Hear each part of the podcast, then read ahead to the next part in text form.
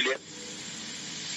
This is a tremendous time in this land. This is a very powerful time in this land of Australia when Australia can literally catch the moment of their visitation. This is a very, very historic time in the Church of Christ. And this is an hour that presents such a wonderful, blessed hope for Australia. And in that conversation, I can now open up a little more. The Lord lifted me up and took me before his throne room.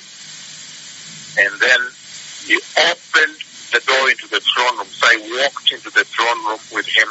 And then he went in front and went behind the throne room where the tree of life is and he plucked fresh leaves, very powerful fresh leaves of the tree of life and he placed them on my left prophetic hand.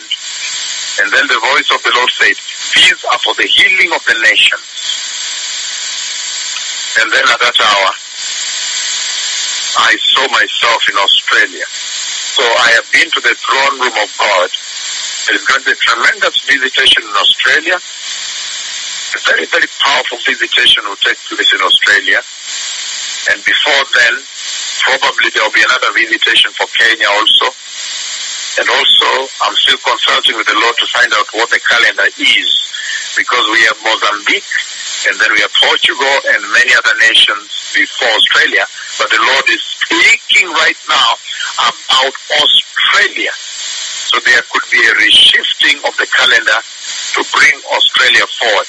But the Lord, in the second part, he took me before his throne room, and then he opened the door to the throne room, and then the Lord walked me behind the throne room, and he took the fresh leaves, very fresh, very powerful leaves from the tree of life, and he took such a huge bunch, a lot of them, and placed on my left prophetic hand, and then he instructed me that these are for the healing of the nations, and I saw that he had sent me to Australia. So there is going to be a visitation to Australia, and there may be another visitation to Kenya also before I leave for Australia. These are the words of the Lord. The Messiah is coming, beloved people, for without holiness, nobody sees the Lord. Nobody will ever see the Lord. Ensure that you walk in righteousness and in absolute holiness and make endeavors to walk with the Holy Spirit. He will help you. He will help you to crucify the flesh, to remove the lust of the flesh, and to purify you and refine you to walk into a life of purity with God.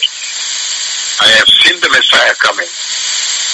Prepare the way, beloved people. Shalom to them.